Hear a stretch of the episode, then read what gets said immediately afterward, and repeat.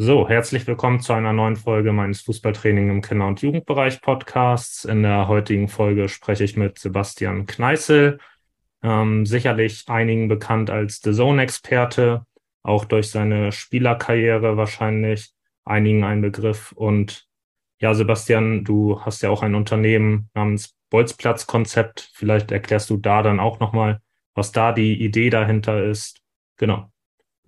Ja, hallo erstmal. Ähm, Danke dir für die, für die Einladung und äh, das Interesse an dem, was ich äh, oder wie ich Fußball sehe. Äh, du hast das, äh, du hast schon mal alle Teilbereiche angesprochen, die mich äh, umtreiben und äh, meine Zeit in Anspruch nehmen, abgesehen von der Familie, ähm, die häufig doch äh, leider Gottes zu kurz kommt ähm, aufgrund dessen. The Zone mache ich jetzt schon äh, seit Tag eins eigentlich. Ich glaube, ich habe das zweite Spiel auf The Zone äh, begleitet. Bin ja mittlerweile in fast allen Ligen, äh, zumindest die Rechte, die wir haben, ähm, äh, tätig. Und es macht auch extrem viel Spaß. Bin natürlich hauptsächlich in der Bundesliga und der Champions League unterwegs. Ähm, dann das zweite, das Bolzplatz-Konzept ist ähm, speziell darauf zugeschnitten, eben ähm, über Camps und äh, Kleingruppentraining würde ich jetzt eher mal noch den Fokus drauf legen, ähm, jungen Kickern die Verbindung zwischen Fußball und Persönlichkeitsentwicklung noch äh, beizubringen. Das ist äh, ein ganz, ganz großes Thema in meinem Leben. Ähm, ja, nicht nur den, den Sport aus Spaß und der Liebe herauszumachen, sondern irgendwann auch darauf vorbereitet zu sein, dass es so, so eine Art System äh, Fußball gibt. Ähm, nicht, damit meine ich nicht Grundsysteme oder, oder 442, äh, 433, sondern damit meine ich die ähm, einzelnen Zahnräder, die in einem Fußball ineinander greifen, wenn man dann ja meist so auch in den ambitionierten Bereich dann kommt und spätestens dann im Profifußball natürlich. Ähm, und daraus leitet sich auch das Self-Leadership ab. Äh, Bolzplatz ist eher für Jugend- und Amateurbereich und Self-Leadership ist für den Profibereich. Ich arbeite mit ähm, Profis aus der Bundesliga, aus äh, anderen europäischen Profiligen, ähm, Champions League-Spielern, äh, hauptsächlich zum Thema Self-Leadership, also Selbstführung. Wie kann ich mehr aus meiner Karriere rausholen? Und wie gehe ich mit Situationen noch besser um? Und äh, viele würden sagen, das ist Mentaltraining. Nein, das ist es nicht. Äh, das sind sicherlich ein, zwei Bausteine davon, ja.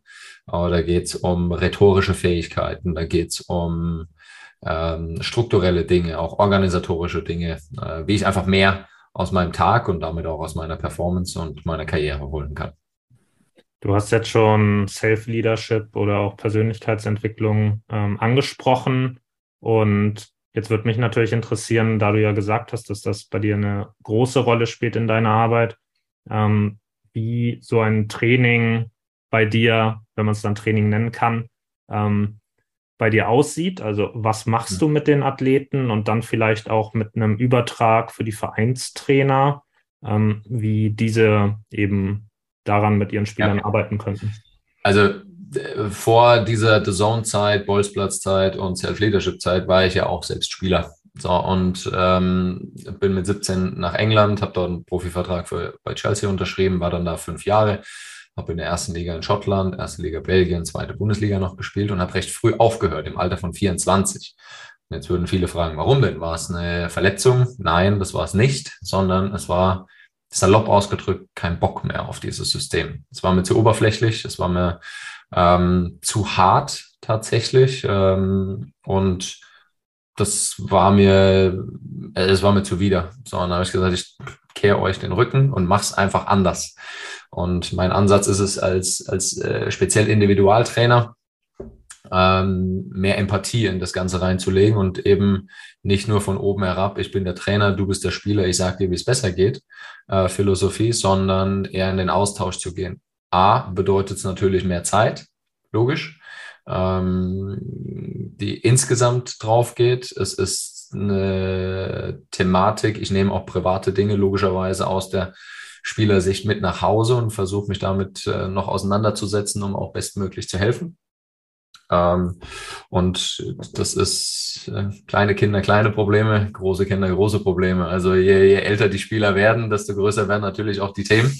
Und ähm, Deshalb ist es bei Bolzplatz ist es so, auch mit dem Trainerteam, wir verbinden spielerisch gewisse Werte mit Übungen und Hausaufgaben, die die Jungs aufbekommen, ähm, zu Hause auszuarbeiten, ein, zwei Kapitel aus einem speziellen Buch zu lesen, das wir dann eben vorgeben, wo wir sagen, das macht Sinn. Ähm, das ist jetzt gerade für diesen Spieler in der aktuellen Phase ein passendes Buch.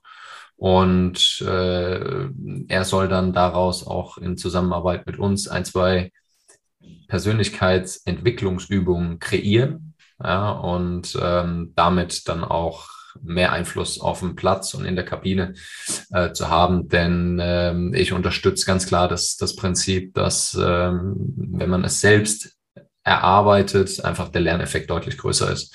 Ja, es ist mit etwas mehr Zeit verbunden, keine Frage, aber dafür ist es eben tiefer drin.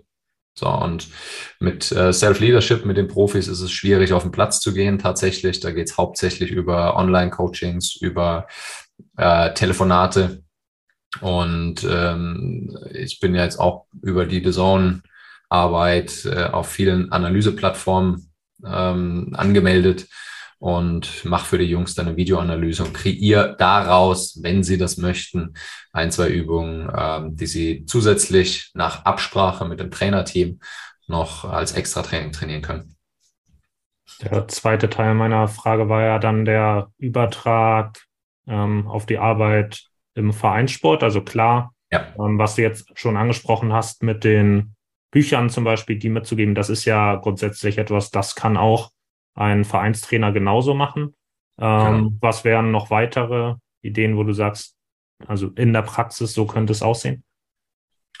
Ganz klassisch, ähm, die Jungs mal auch äh, Übungen kreieren zu lassen. Also wirklich in Gruppenarbeit, äh, dass sie sich außerhalb des Platzes mal zusammentun, dass sie verschiedene Trainingselemente auch ähm, erarbeiten, um sich damit auseinanderzusetzen. Oftmals ist es ja so, als Spieler kenne es noch selbst. Ich gehe zum Training, ich mache die Übung, ich hinterfrage gar nicht richtig, äh, warum wir das jetzt machen, selbst wenn es der Trainer erklärt. Und das ist leider Gottes immer noch die, ähm, der, der Großteil der Spieler, die das nicht 100% hinterfragen. Ähm, und dadurch zwinge ich sie einfach mehr in die Trainerdenke zu kommen, sich mehr mit dem Spiel zu befassen. Und das auf eine spielerische Art und Weise, denn natürlich steht der Wettkampf immer wieder auch im Vordergrund. Die Jungs wollen kicken, Jungs und Mädels wollen natürlich auch gewinnen. Und das ist auch ein, ein wichtiger Aspekt, trotzdem auch in meiner Coaching-Philosophie, trotzdem auch Gewinnertyp zu sein. Ähm, denn ich glaube, dass Entwicklung und äh, Ergebnisse nicht jedes Mal Hand in Hand gehen können, aber sie, sie können gleichzeitig vorangetrieben werden. Und äh, klar, gilt es natürlich auch in meiner Arbeit darum, wie kannst du äh, mit Niederlagen umgehen. Ne? Also ich gehe davon aus, dass die meisten von meinen Jungs äh, einfach besser mit Niederlagen umgehen können, weil sie genau wissen, es einzuschätzen.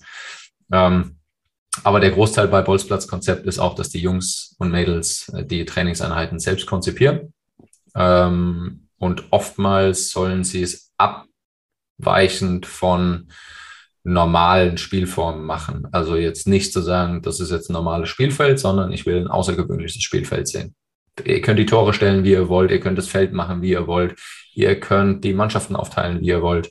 Ich bin dafür da, um zu gucken, dass keiner sich verletzt. Ich will vorher kurz die Regeln messen, damit ich logischerweise als Schiedsrichter zwischendrin bin und äh, kann eure Regeln weitergeben. Aber ich, ich fordere sie stark in die Kreativität und ähm, hoffentlich damit auch eben diesen, diesen äh, Schritt nach vorne zu machen, auch mehr selbst, mehr Verantwortung dafür zu übernehmen. Du hast eben den Gewinnertyp angesprochen. Was sind so für dich die Werte, die Eigenschaften, die einen Gewinnertyp ausmachen? Also letztlich ist das ja dann auch das, was du deinen Spielern vermitteln möchtest. Also im ersten Schritt ist natürlich das Selbstbewusstsein ein ganz großes Thema. Ja, ich muss mir bewusst sein, äh, wie ich denke, wie ich fühle, wie ich handle. Und ähm, im zweiten Schritt sofort auch dafür die Verantwortung zu übernehmen. Als Spieler ist es recht schnell so, dass man sagt, ja, Mannschaft war besser, Ball war platt, äh, Platz war, bei Kunstrasen ist es schwierig, dass man sagt, der Platz, da war ein Loch drin oder wie auch immer, war uneben. Äh, Trainer hat falsch aufgestellt. Also es sind immer gerne mal die anderen schuld. Und in Kombination zwischen Selbstbewusstsein und ähm, Verantwortung kommt automatisch natürlich auch das Wort äh, Spielfreude bei mir mit rein. Bei mir gibt es das Wort Spaß nicht weil es gibt diverse Übungen, die machen keinen Spaß. So, aber Spielfreude. Ich verbinde Spaß mit Thekenmannschaft. Ja, da wird gelacht, auch wenn mal ein Fehler passiert. Ähm, ich möchte, dass man Spielfreude hat. Spielfreude, da, da steckt für mich Motivation mit drin. Da steckt für mich äh, Siegeswille mit drin. Da steckt für mich aber auch die nötige Lockerheit mit drin. Und deshalb ist dieses Wort Spielfreude, das ich ja mit den Jungs und Mädels vorher ausarbeite, also meine Definition, immer wieder der übergeordnete Begriff dafür, gepaart eben mit den Werten der ähm, des Selbstbewusstseins, der Verantwortung und im dritten Schritt die Dankbarkeit. Ja, also das ist oftmals werde ich da komisch angeschaut. Ich habe mittlerweile mir das Wort Dankbarkeit sogar aufs Handgelenk tätowieren lassen, ähm, weil es mir, weil es so und so ein wichtiges Wort ist, das fast gar nicht mehr praktiziert wird. Aus Spielersicht dankbar zu sein, dass selbst im Amateurbereich, dass da Trainer gibt, die ähm, einfach ihre Zeit und ihre Leidenschaft da reinstecken, um die Spieler zu trainieren ähm, unabhängig jetzt vielleicht vom Level. Das gilt auch für die Eltern und es gilt auch gleichzeitig für die Trainer, die dankbar sein sollen dafür, dass sie einen, einen großen Einfluss auch auf viele junge Menschen haben dürfen. Und ähm, das ist, glaube ich, so, das sind so die drei wichtigsten Werte.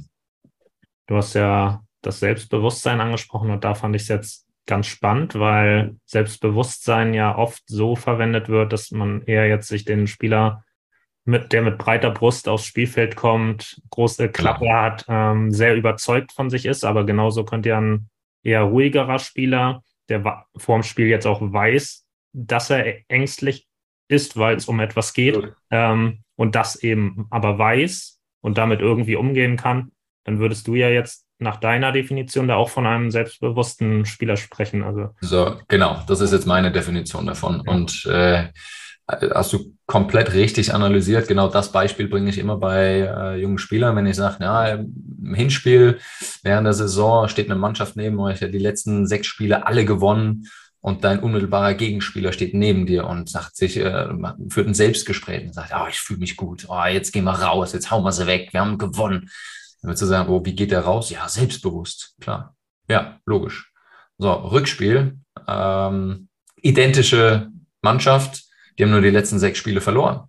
Derselbe Gegenspieler steht wieder neben dir und sagt, ach, ich bin so müde. Ich habe keine Kraft in den Muskeln. Das wird heute nichts. Dann frage ich, ist der noch selbstbewusst? Und die meisten sagen, nee. Bist du sicher? Er ist sich bewusst, wie er denkt, wie er fühlt. Und das beeinflusst ja logischerweise auch sein Handeln auf dem Platz. Also für mich in der Definition ist er selbst bewusst und nimmt sich wahr. Es geht für mich nur um die Wahrnehmung. Äh, das andere Wort ist dann logischerweise Selbstvertrauen, dass ich dann immer wieder auch vertrauen kann in die äh, Basics, die ich ja immer gerne hochhänge, ähm, dass ich weiß, was kann ich denn auf dem Platz immer wieder machen, egal wie ich denke und wie ich fühle.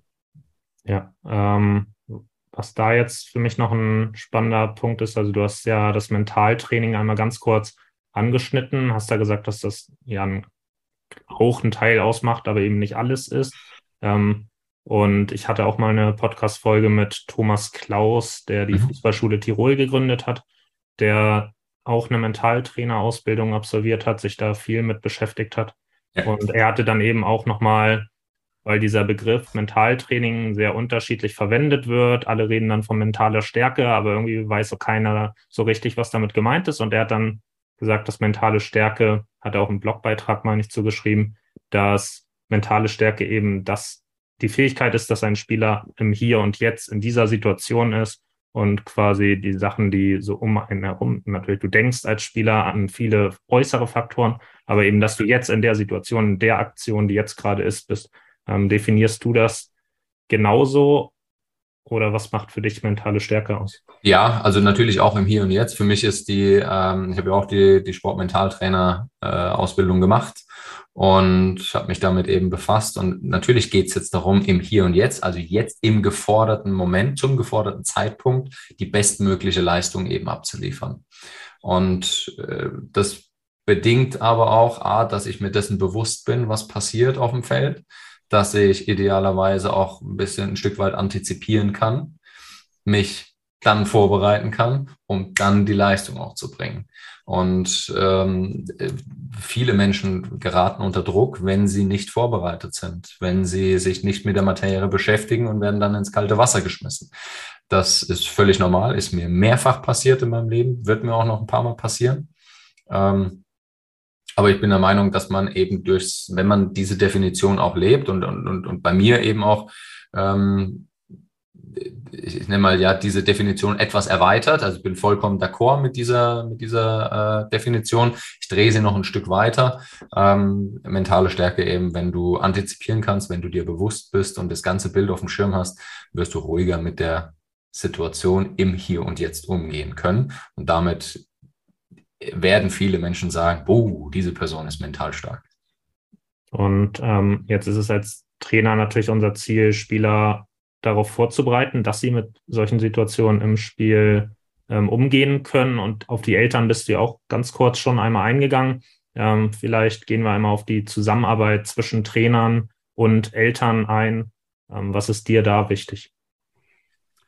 Ich äh, lege sehr viel Wert darauf, dass äh, die speziell die Bolzplatz-Eltern ähm, mir immer wieder kurz vorm Training, also wenn sie die Kids bringen, und das ist mir tatsächlich auch ein Anliegen, dass die Eltern die Kinder bringen, ähm, in zehn Sekunden erklären, wie geht's dem Jungen oder dem Mädchen.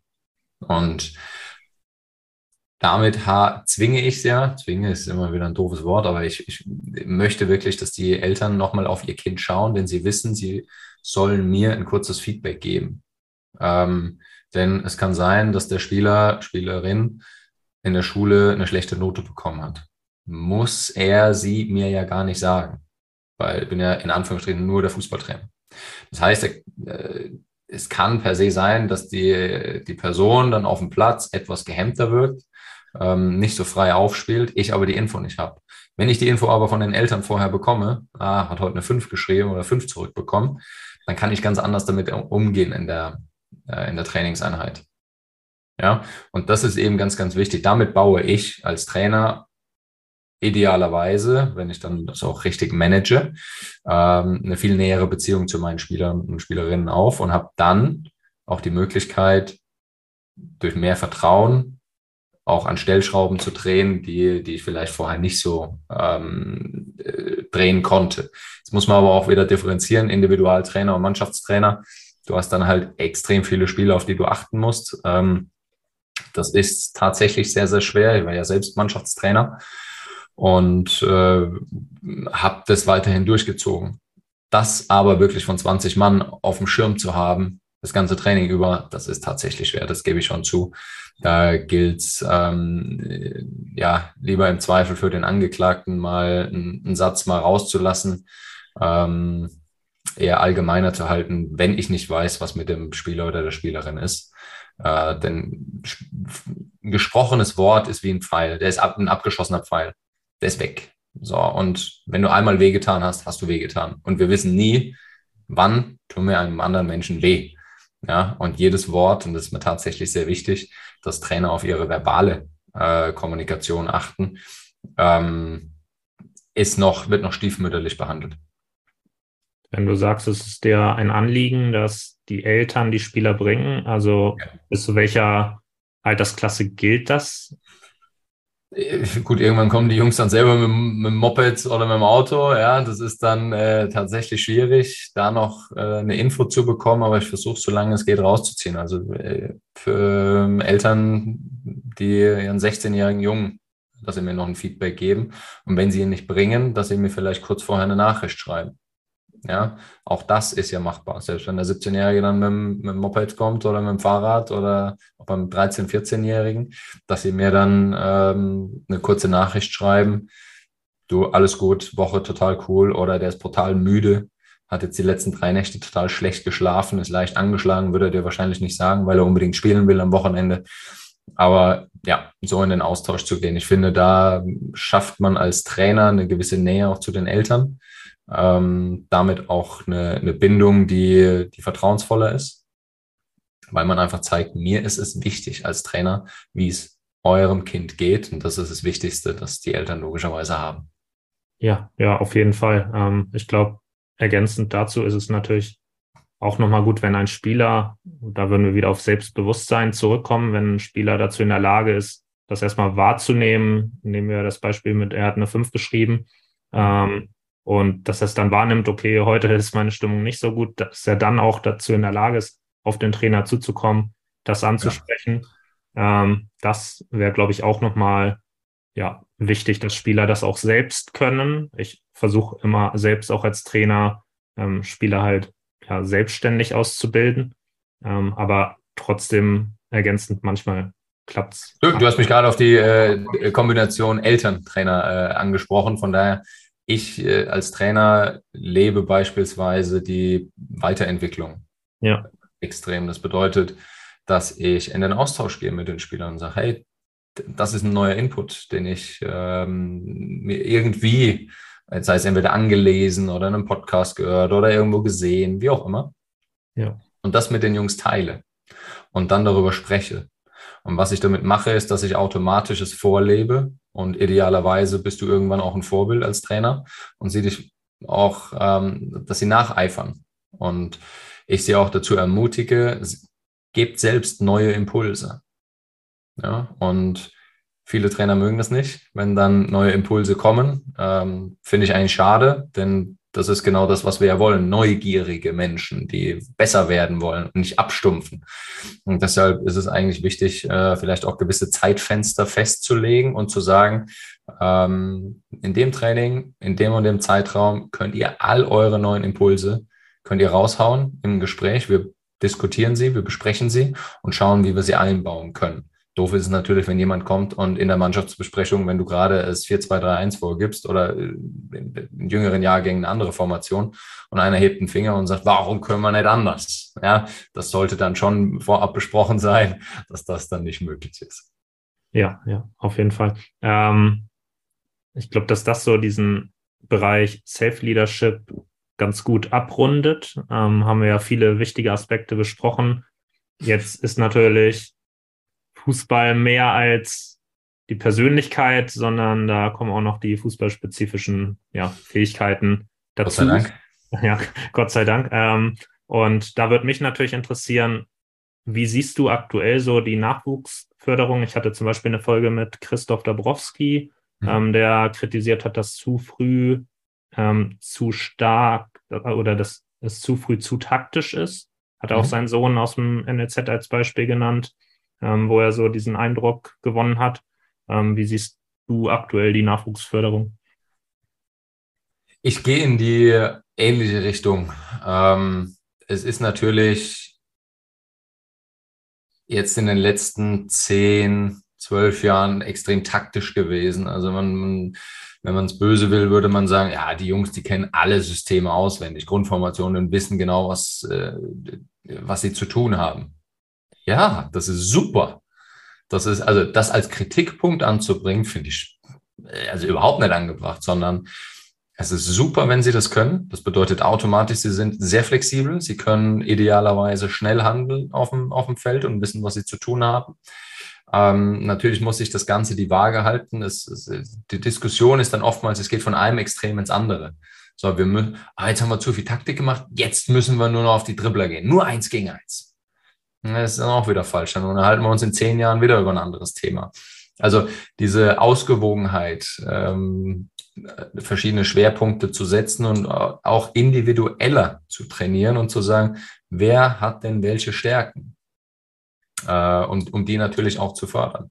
Es gibt gewisse Themen, die sollten einfach logischerweise, äh, speziell wenn du ambitioniert Fußball spielen willst, sollte das einfach drin sein. Für Mittelfeldspieler ist es wichtig, dass du beidfüßig bist. Ja, ähm, so jetzt habe ich aber mit Ian Robben zusammengespielt und ich glaube, dass er den rechten Fuß nur hatte, dass er gehen kann. Ähm, also, dass er seine Dribblings ansetzen kann und das war immer auch wieder der Witz auf dem Trainingsplatz. Also er hatte nur diesen, nur in Anführungsstrichen diesen einen Move, aber den hat er halt einfach perfektioniert. Und da gilt es auch immer wieder zu unterscheiden, ähm, wessen äh, oder welche Persönlichkeit, welcher Spieler hat welche, welchen Signature Move. Den trainiert man logischerweise weiter, das fördert man. Es gibt, das sieht man ja sofort. Ist das ein Dribbler? Ja, dann fördere ich das auch und möchte das auch. Beispielsweise Musiala. Aktuell, das weiß ich, dass das oft trainiert wurde. Ähm, dass er mutig in Dribblings gehen soll, auch wenn vier Mann vor ihm stehen. Ich meine, ich habe ja auf der Zone jetzt äh, ihn vor kurzem erst dekodiert. Ähm, da spiegelt es das dann nochmal ganz gut wider. Ich war jetzt keiner, der die Linie entlang läuft und dann die Flanke reinhaut. Also brauche ich das logischerweise auch nicht zu trainieren. Und mir fehlt so dieser individuelle Ansatz mit Mut, der in der Ausbildung auch noch mehr Fehler zuzulassen, weil ähm, zwangsläufig Fehler dazugehören und lass die Jungs einfach mal ausprobieren. Aber ähm, zu stark in eine Richtung zu gehen, das ist per se immer falsch. Ich sehe einfach die Gefahr, dass wir jetzt wieder in eine komplett andere Richtung gehen, zu stark. Ähm, und deshalb würde ich es gerne ausgewogener sehen. Wenn du davon sprichst, Fehler zuzulassen, da ist natürlich eine Fehlerkultur sehr wichtig und dazu gehört ja nicht nur der Trainer, sondern auch wirklich die Mannschaft an sich, weil es natürlich auch nichts bringt, wenn jetzt der Trainer einem Spieler gut zuredet und der dann aber als Antwort jedes Mal geben muss, ja gut, aber wenn ich das mache, dann kriege ich von den anderen einen auf den Deckel so. Also ähm, was würdest du Trainern raten, um so ein Umfeld zu schaffen, dass die Spieler sich eben das trauen, in das Risiko einzugehen?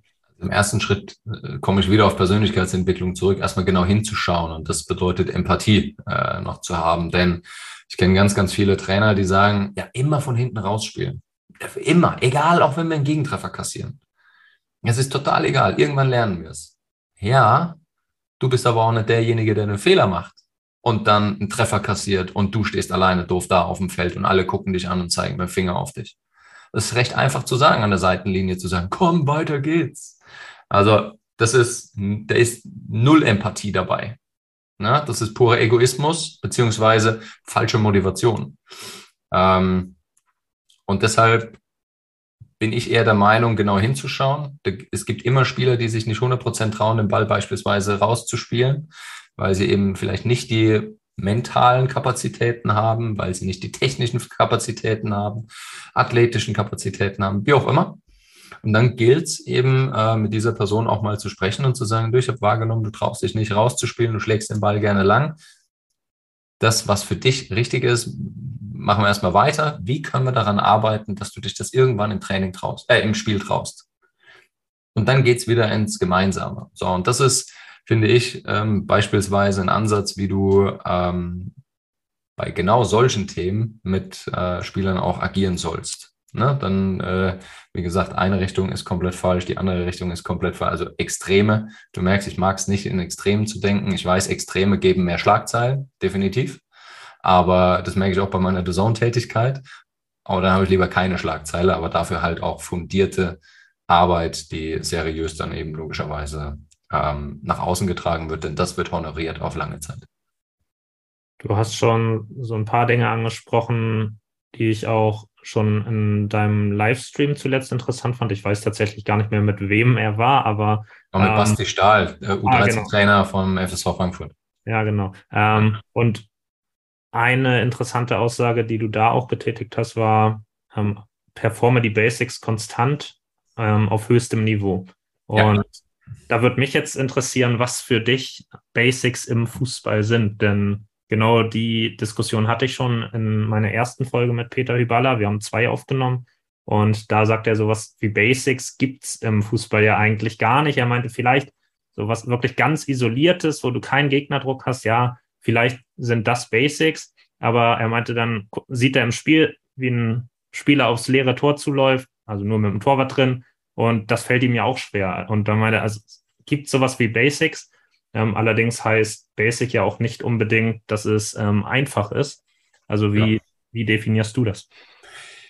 Also zum einen werde ich dann Peter direkt mal anrufen nach, nach dem Podcast jetzt und werde mich nochmal mit ihm austauschen. Hüb, the Typ, äh, sensationeller äh, Mensch und auch vor allen Dingen richtig guter Trainer.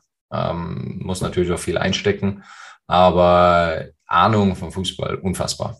Ähm, Klar, über die Design-Tätigkeit kennen wir uns und schätze ihn sehr.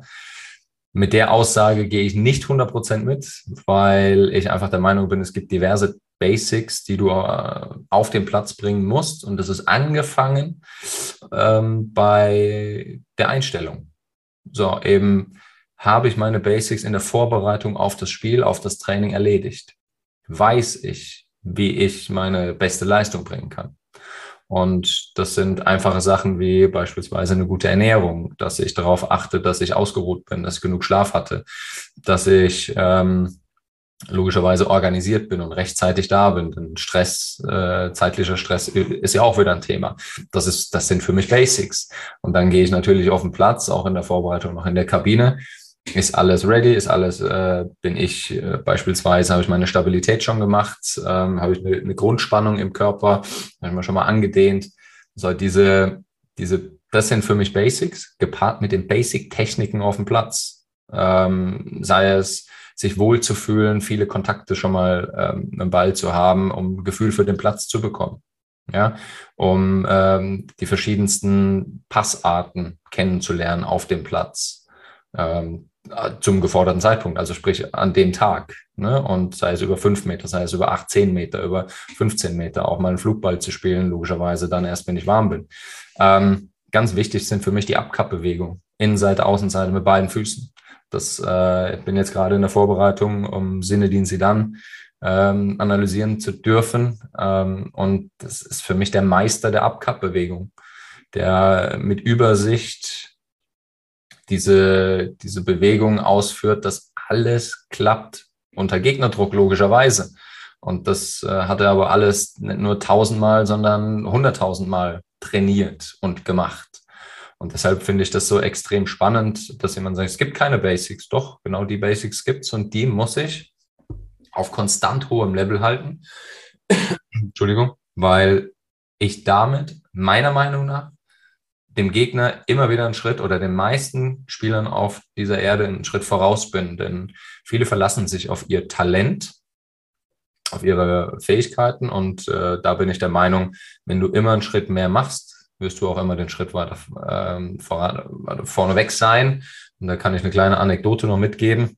Ich habe einmal Thierry Henry im alten Highbury, äh, das darf man es gar nicht sagen, als ehemaliger Chelsea-Spieler habe ich ein Arsenal-Spiel besucht. Ähm, nur waren wir halt beim, beim selben Berater. Und damals musste man noch durch den Spielertunnel gehen und vorm Spiel sah ich dann auf einmal Thierry Henry, wie er mit dem Ball ein paar Mal gegen die Wand spielt. Immer links, rechts, links, rechts, links, rechts. Jetzt könnte man sagen, ja, wo ist denn das Spiel nah? Stimmt, es ist null Spiel nah. Und dann wurde, wurde gefragt von, von meinem Berater, ja, warum machst du das eigentlich? Und dann sagt er ganz einfach. Für mich die psychologische äh, Komponente. Ich mache meine 150, 200 Kontakte. Und wenn ich rausgehe auf den Platz, weiß ich, ich habe allen anderen Minimum 150 bis 200 Kontakte einfach voraus. Und das gibt mir ein Gefühl von Sicherheit. Und ich habe schon mal ein Gefühl für einen Ball bekommen. Einfach mehr als alle anderen. Das ist für mich Basics auf konstant hohem Level, sogar auf Champions League-Niveau. Und deshalb ist er auch zu Recht eine französische Legende. Ja, ähm, auf jeden Fall. Ich finde das jetzt ganz interessant, weil du sagst, spielnah ist es ja eigentlich nicht. Und das kann man ja bei ganz vielen ja. Trainingsmethoden, sage ich mal, auch sagen, wenn wir das Dehnen zum Beispiel nehmen. Darüber habe ich mit Martin Krüger von Union Berlin, der ist dort Athletiktrainer, gesprochen. Ja. Ähm, da meint er, da ging es jetzt natürlich nicht um den Kinder- und Jugendfußball, aber wenn jetzt ein Spieler schon seit Ewigkeiten sich dehnt und der Meinung ist, dass er es vor dem Spiel braucht, ähm, hat er dann gesagt, ja, dann ist doch die Sportwissenschaft in dem Moment egal, dann lass ihn das doch machen. So. Und ähm, das finde ich halt dann auch nochmal, das gehört dann auch zu einem individuellen Training, dass du dann als Trainer eben sagst, ja, ja, dann mach das, auch wenn du meinst, aus deiner fachlichen Expertise heraus, so richtig Sinn ergibt es eigentlich nicht, aber. Die, und da kommt wieder das Wort Empathie mit rein. Also wirklich darauf zu achten, was, was hilft dem Spieler? Was gibt ihm dieses Gefühl von Sicherheit? Deshalb gibt es ganz viele Spieler, die irgendwelche Routinen haben. Ich hatte selbst eine eigene Routine und habe das wirklich gebraucht. Natürlich gibt es da diverse Leute, die da sich eher rumgedreht haben und haben kurz gekichert. Was macht denn der da? Das dachte ich aber über andere Spieler auch. Manche haben gar keine. Manche haben eine, die, die man gar nicht wahrgenommen hat. Und da finde ich es einfach genau wichtig, äh, wieder wichtig darauf zu achten, ähm, dass jeder so seinen Raum für seine Routine bekommt. Erneut, es darf nicht die ganze, es darf nicht die Mannschaft durcheinander bringen, aber jeder soll auch seinen Raum für eine eigene Routine bekommen, denn das ist wichtig, wenn man äh, beispielsweise sich dehnt und viele, das hat, überhaupt nichts mit dem modernen Fußball zu tun. Aber wenn es dir hilft, dass du dich besser fühlst auf dem Platz und damit mit gestärkterer Brust oder noch breiterer Brust rausgehst, das Wort Selbstbewusstsein lassen wir jetzt mal bewusst außen vor, aber äh, mit, wenn du da einfach befreiter auf den Platz gehen kannst, ja, dann mach. Fang halt nur nicht an, jetzt dich irgendwie äh, noch, noch drei Flickflacks zu drehen vorher in der Kabine, dass noch irgendeine ähm, Verletzung darum kommt. Ja, also wenn man sich oder wenn man sein Training plant, dann sind natürlich die Inhalte, die man vermitteln möchte, sehr wichtig. Und da hast du ja jetzt schon gesagt, was für dich wichtig ist mit deiner Definition von Basics. Ähm, ein weiterer Aspekt ist natürlich, wie vermittel ich das dann? Also wie sollte ein Training aussehen? Fände ich auch nochmal wichtig zu besprechen. Und im Voraus habe ich auch mal auf deine Homepage geschaut und ähm, bei der Philosophie waren drei Begriffe, ähm, die ein Training ausmachen sollten. Und das war einmal individuell, attraktiv und anspruchsvoll steht da. Ähm, ja. Vielleicht gehst du einmal darauf ein und dann, was du noch Trainern raten würdest, wie sie methodisch vorgehen sollten, wenn sie Inhalte vermitteln wollen. Also individuell, damit meine ich, ich kann, ich habe natürlich immer, äh, was weiß ich, eine Übung beispielsweise, die alle Spieler gerade machen. Jetzt äh, beobachte ich das Ganze. Für den einen ist es einfacher, für den anderen ist es schwerer. Jetzt gehe ich halt während dieser Übung dahin und sagt dann Spieler A, der etwas gelangweilt ist, okay, für dich machen wir es jetzt etwas schwieriger. Für den anderen machen wir es etwas leichter. Denn eine Sache ist ganz, ganz wichtig. Äh, das habe ich mal bei einem Jugendtraining zugeschaut, als ich auch diverse Trainercoachings noch mache. Ähm, und auf einmal fing er irgendwie an, bei Zwölfjährigen von 20 Metern, also außerhalb des 16ers abzuziehen. Und dann sage ich, okay, wie viele Tore erzielst du so? Hab dann ein bisschen zugeschaut, aber natürlich kein Ball ins Tor gegangen. Und dann immer die Kritik dahinter, sie würden ja nicht treffen. Okay, also fürs Selbstvertrauen ist das jetzt nicht unbedingt förderlich. Ähm, geh mal ein bisschen mehr auf deine Jungs drauf ein. Gib ihnen erstmal die, die Erfolgserlebnisse und dann kannst du sie challengen. Kannst du sagen, so, wir starten mal etwas näher, haut den Keeper mal in Anführungsstrichen richtig die Bude voll und dann machen wir es immer schwieriger. Und damit habe ich automatisch ja diese, diese Wettkampfsituation, die Motivation, die intrinsische. Ähm, bei, bei vielen Spielern, die kommt dann automatisch. Sie wollen ja eh alle ähm, immer Tore erzielen und dann finde ich, zu spielen mit intrinsischer und extrinsischer Motivation ist das, äh, ist das schon, schon in Ordnung. Dann darf man das gerne machen.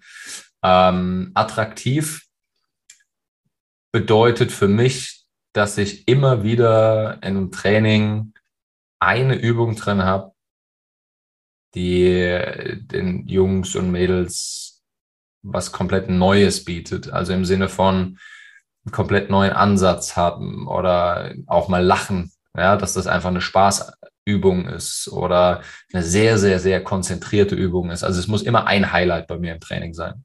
Es gibt, also ich habe es tatsächlich geschafft, bei einem, beim Mannschaftstraining zwei Jahre lang durch äh, zu trainieren und habe nicht eine Übung zweimal gemacht.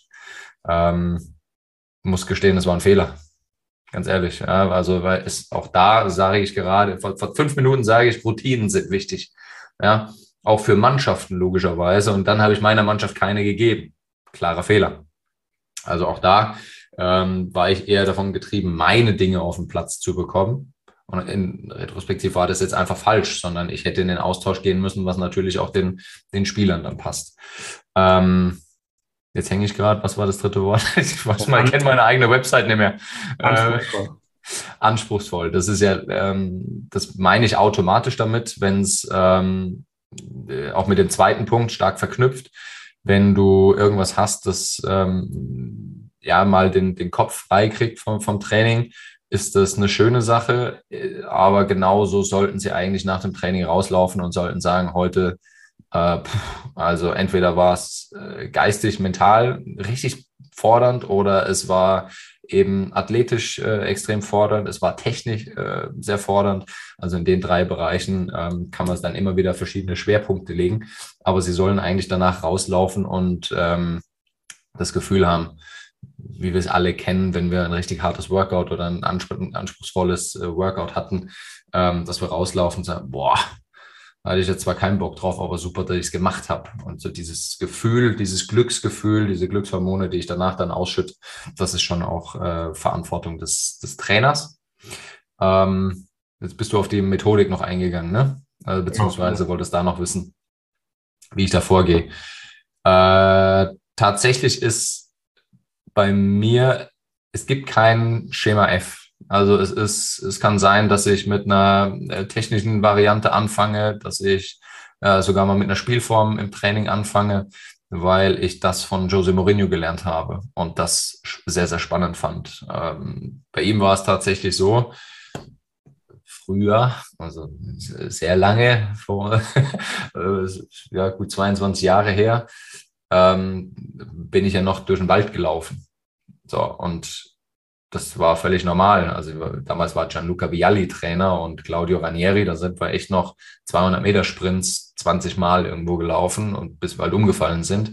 Und dann kam Jose Mourinho 2004, 2005 mit seinem Fitnesstrainer Rui Faria, der uns dann zusammen sammelte auf dem Platz und wir davon ausgegangen sind, wir gehen jetzt erstmal drei Runden um Platz laufen, weil das halt normal war. So. Und er so, nee, am Mittelkreis alle verteilen und er stellt sich halt einfach zwischen rein und mit der Pfeife und zeigt eine Dehnübung an, wo wir mit beim statischen Dehnen äh, werden. Und wir alle so, hä, wir können uns doch gar nicht dehnen jetzt, wir sind doch gar nicht warm, wir sind doch gar keine drei Runden gelaufen. Und hoppla, es geht doch. So, ja, und er hat einfach Dinge vermischt und damit neue Impulse gesetzt. Und ähm, das verbinde ich eben mit dem Schwerpunkt, was will ich machen? Heute, will ich sie mental fordern, dann gehe ich mit einer mentalen Übung ins Training. Ja, will ich sie äh, im Spielerischen fordern, dann gehe ich schon mit einer leichten Spielform ins Training.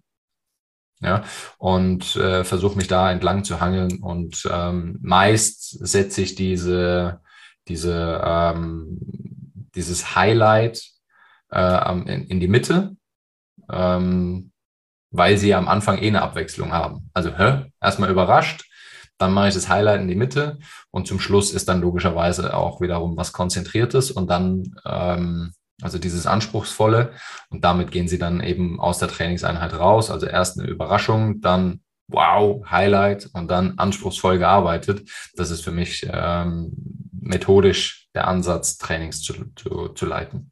Ja, macht auf jeden Fall Sinn. Du hast eine Sache gesagt, die ich ganz interessant fand, weil ähm, da auch nochmal so ein Problem hintersteckt. In, in dem Moment, du hast gesagt, lass sie mal erstmal, ähm, ja, erstmal dem Torwart die Bälle um die Ohren hauen, erstmal Selbstvertrauen sammeln. In dem Moment habe ich aber natürlich den Torwart, der äh, in dem Moment Richtig. alles andere tut als Selbstvertrauen. das heißt, vorher genau. muss ich mir überlegen, was mache ich vielleicht vorher mit dem Torwart, was wären da Lösungsansätze von dir, weil in dem Moment dann die, die einen Selbstvertrauen sammeln, genauso wenn du sagst, die Offensivmannschaft soll jetzt Selbstvertrauen sammeln, dann hast du die Idee, kriegen sie eine fette Überzahl. Ja, ja genau. Die, genau. Mannschaft, ja.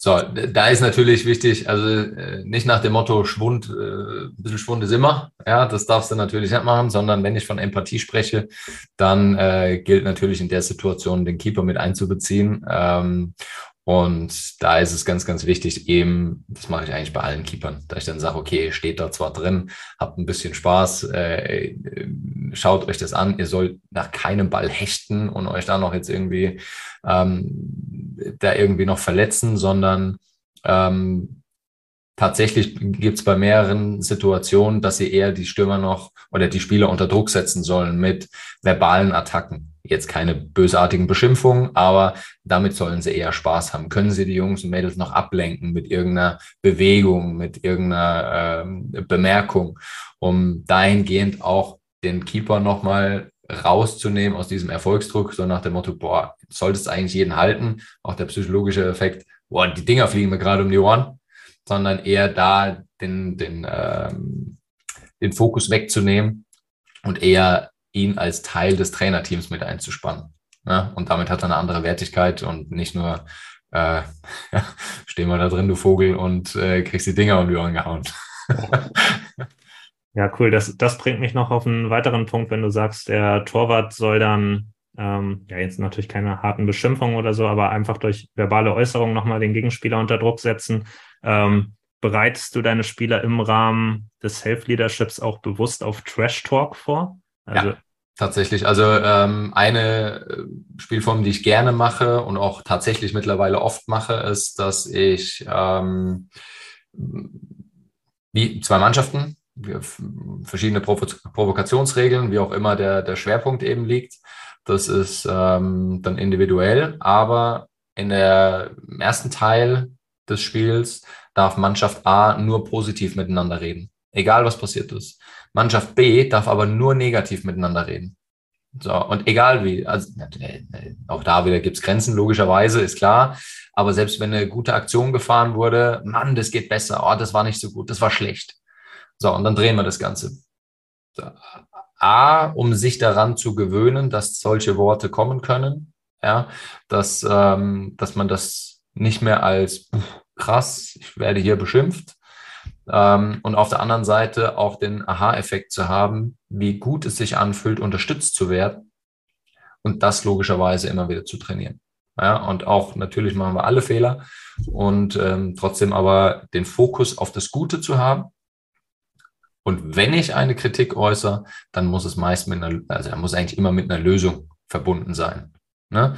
Und äh, die natürlich nicht, oh du Blinder, hau das Ding das nächste Mal in Winkel, sondern ähm, dann logischerweise zu unterstützen und zu seinem Kopf vor das nächste Mal, schau mal, da gab es die äh, Option oder wie auch immer. Ja, also der stand noch besser oder äh, linke Ecke war frei oder wie auch immer. Einfach nur eine Unterstützung zu liefern, die äh, dem Spieler dann hilft. Und damit ja idealerweise du den Effekt hast, wenn das einer macht, dann macht es der zweite, dann macht es der dritte und eigentlich das Selbstcoachen. Das ist der Sinn dahinter. Ja, und ähm, also wenn gegnerische Spieler, also das eine ist ja, wenn ich mich untereinander coache, ähm, ja. Gehst du darauf auch ein und wie sieht das dann aus? Also zum einen ist natürlich, wenn du, äh, sollen sie erstmal kapieren, was dahinter steckt, wenn du ähm, beschimpft wirst. Und von, von, den Gegnern ist es ja meist schlimmer, logischerweise. Die kennen ja dann weniger Grenzen. Und da geht es ja darum, was, was soll denn der Effekt sein davon? Ähm, ich war auch gerne einer, der ausgeteilt hat, äh, hat nicht mit Worten gespart, ich habe aber auch genügend ein, eingesteckt. Ne? Und das Ziel war ja irgendwie, den Fokus des Gegenspielers vom, von der Aktion zu nehmen oder vom Spiel zu nehmen. Und genau das trainiere ich auch, logischerweise. Da gibt es dann auch äh, einfache Übungen wie eine Dribbling-Übung und äh, du musst da wirklich dich konzentrieren, Slalom-Dribbling mit Abschluss und es laufen aber drei, vier Jungs neben dir her und geben dir richtig Kontra. Ne? Und äh, du dich da im Hier und Jetzt nur auf die Aktion fokussieren sollst und das komplett ausblenden sollst. Auch das kann man trainieren. Und gleichzeitig, wenn man das aber einordnen kann, ähm, da gibt es verschiedene Kommunikationstechniken, wie man dann das logischerweise auch mental übertragen kann, ähm, dann, dann kannst du da echt Spaß haben mit. Also wenn du dir halt logischerweise dann diese Person mit einem Mickey Mouse Kopf vorstellst, wie sie dir das gerade sagt, auf einmal ist es nicht mehr ganz so schlimm. Ja, und das hilft bei Kindern tatsächlich äh, sehr. Ja, und also das ist total spannend und ich habe es jetzt tatsächlich noch nie irgendwie bewusst trainiert. Ähm, aber anscheinend können meine Spieler dann auch ganz gut damit umgehen. Also jetzt in unserem letzten Spiel zum Beispiel einer, da hat der Gegenspieler, hat mir mein Spieler erst hinterher erzählt, meint er so, ähm, dich brauche ich gar nicht decken, du bist eh langsam. Kurze Zeit später macht er für uns das 5-0. Also da sieht man dann halt auch, ähm, das ist, glaube ich, einfach so, diese Erfolgserlebnisse ist auch einfach nochmal was, was für mich total wichtig ist. Und dann sehen die Spieler ja auch, ähm, dass das, was man trainiert hat, in dem Fall jetzt nicht, haben wir nicht trainiert, ähm, aber dass das Sinn macht. Und ich glaube, wenn deine Spieler dann, nachdem ihr das trainiert habt, ähm, dann eben nachdem sie beleidigt worden, dann das Tor machen nach so einem Spruch, also dann wissen sie auch, das hat was ja.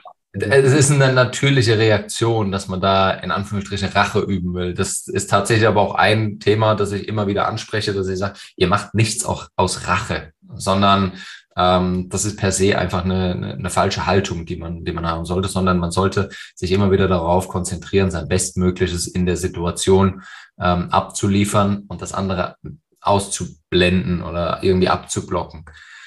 Das ist die, das ist der offizielle Satz, den ich als Trainer sagen muss, aber aus Eigenerfahrung natürlich weiß, dass wenn ich die ganze Zeit beschimpft wurde und dann ein Tor mache, dass ich mich gerne dann auch mal rumdrehe und sage, na Buddy, hat nicht ganz funktioniert, ne? So, also natürlich darf man dann auch gerne mal äh, einen kurzen Blick mit einem Grinsen rüberwerfen, denn das nervt die meisten noch mehr, äh, anstatt dann noch irgendwie zurück zu beschimpfen oder sowas. Aber das, wenn man dann cool mit der Situation umgeht, dann ist das meist noch, äh, meist noch, wie soll man sagen, ähm, befriedigender. Ja, aber objektiv hast du natürlich recht. Also in der Aktion ist man dann, wenn man Rache üben will, natürlich nicht mehr. Genau. Deshalb auch das ähm, zu thematisieren, halte ich für ganz wichtig. Ähm, Ende jeder Podcast-Folge stelle ich immer meine Abschlussfrage, die bei jedem Gast dieselbe ist, mhm. ähm, mit Bezug auf das Thema. Und zwar ähm, wäre jetzt die Frage, was deine Top 3 Tipps für Kinder- und Jugendtrainer sind, äh, wenn du das Ganze, was wir bisher nochmal äh, be bisher besprochen haben, Revue passieren lässt. Äh, ja. Was sind deine Top 3 Tipps? Top 3 Tipps fängt bei mir immer logischerweise erst abseits des Platzes an. Äh, das bedeutet das Selbstbewusstsein, immer wieder zu trainieren. Also klassische Frage, wie denke ich, wie fühle ich, wie handle ich? Daraus darf man gerne äh, immer wieder analysieren, was habe ich die letzte Zeit gemacht, wie mache ich das generell, wie denke ich dabei, wie fühle ich mich dabei, um das dann auch optimieren zu können. Ähm, Tipp 2 ist, performe die Basics auf konstant hohem Level. Auch das haben wir heute schon gehört und das ist mein oberstes Spielprinzip. Also für mein Leben. Das Spielprinzip, klar, kennt mittlerweile jeder Trainer und jeder Spieler. Aber das wende ich, das ist ein Lebensprinzip bei mir. Ja? Und ähm, also performe die Basics auf konstant hohem Level. Damit ist Spielfreude mit drin. Und das äh, dritte, der dritte Punkt ist, schaffe immer Win-Win-Situationen. Ähm, ich mag es nicht, wenn man egoistisch ist. Äh, wir sind in einem Teamsport und ähm, das, die Qualität setzt sich schon automatisch durch. Und Qualität ist sogar dann noch mit dabei, wenn man ähm, ja auch für andere denkt und wenn man der Mannschaft damit einen, Gefallen tut. Und klar muss man auch egoistisch mal auf dem Platz sein, keine Frage. Das gehört auch dazu. Ich sage ja Win-Win-Situation. Das bedeutet nicht, dass ich selbstlos bin und alles abgebe, sondern dass ich ein richtiges Maß dafür habe, wann darf ich egoistisch sein und wann muss ich egoistisch sein und wann muss ich mich in den Dienst der Mannschaft stellen, damit wir insgesamt als Team, als äh, Einzelspieler, als Trainer, als Verein insgesamt glänzen können. Und das ist immer wieder damit verbunden mit schaffe Win-Win-Situationen.